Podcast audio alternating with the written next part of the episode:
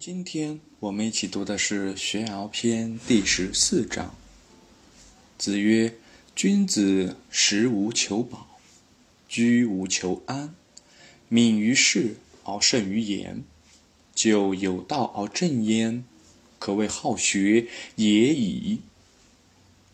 他的白话文是这样的：孔子说，一个君子饮食不求满足，居住不求安适，办事勤快而说话谨慎，主动向志向高尚的人请求教导指正，这样可以称得上是好学的人了。这一章有三个重点。第一，食无求饱，居无求安，有饭吃就好了，不要求吃得很满足；有地方住就好了，不要求住的地方一定很舒服。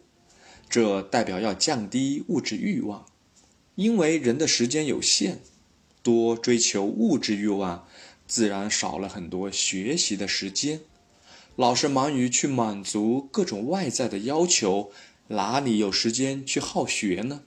第二，属于言行方面，敏于事而慎于言，做事眼疾手快，称为敏捷。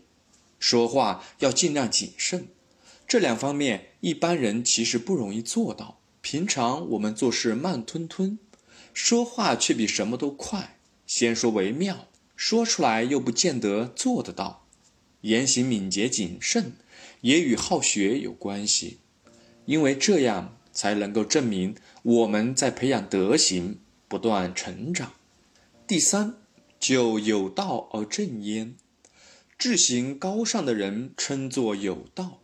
现在还常说有道之士，如何知道一个人有道呢？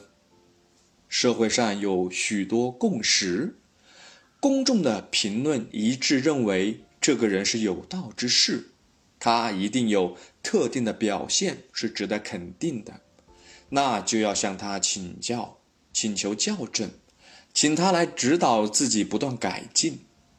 孔子认为一个年轻人能做到这三点就算好学了：减轻物质欲望，说话做事能够恰到好处，然后再向那些有道者去请求指导。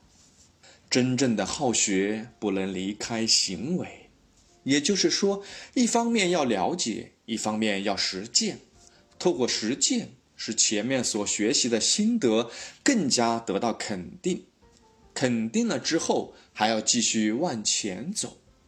儒家对于好学是非常谨慎的，有一定的要求标准。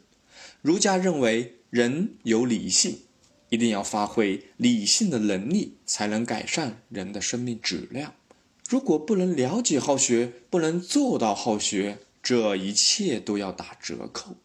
譬如我们讲人性向上，只讲向上没有用，还要能够实践，能够做到所谓的上，也就是择善固执，才能够体会到人性如何从潜能趋于实现。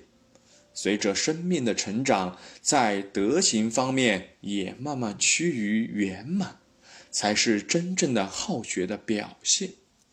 另外，当有几个人在一起的时候，一定也有可以让我们学习的地方，我们要从他们身上找到优点来效仿，找到缺点呢，就提醒自己不要和他们一样，不能看到别人不好的地方就嘲笑就批评，而应该自己反省，看自己有没有和他一样的毛病。通常我们容易只看到别人的毛病。当谈到儒家的好学时，我们要明白其中含义非常丰富，它可以概括成为我们为人处事的原则，也就是要自我要求。好学不是为了展示给别人看的，是为了让自己长进的。这也是孔子的一句话，叫做古之学者为己，今之学者为人。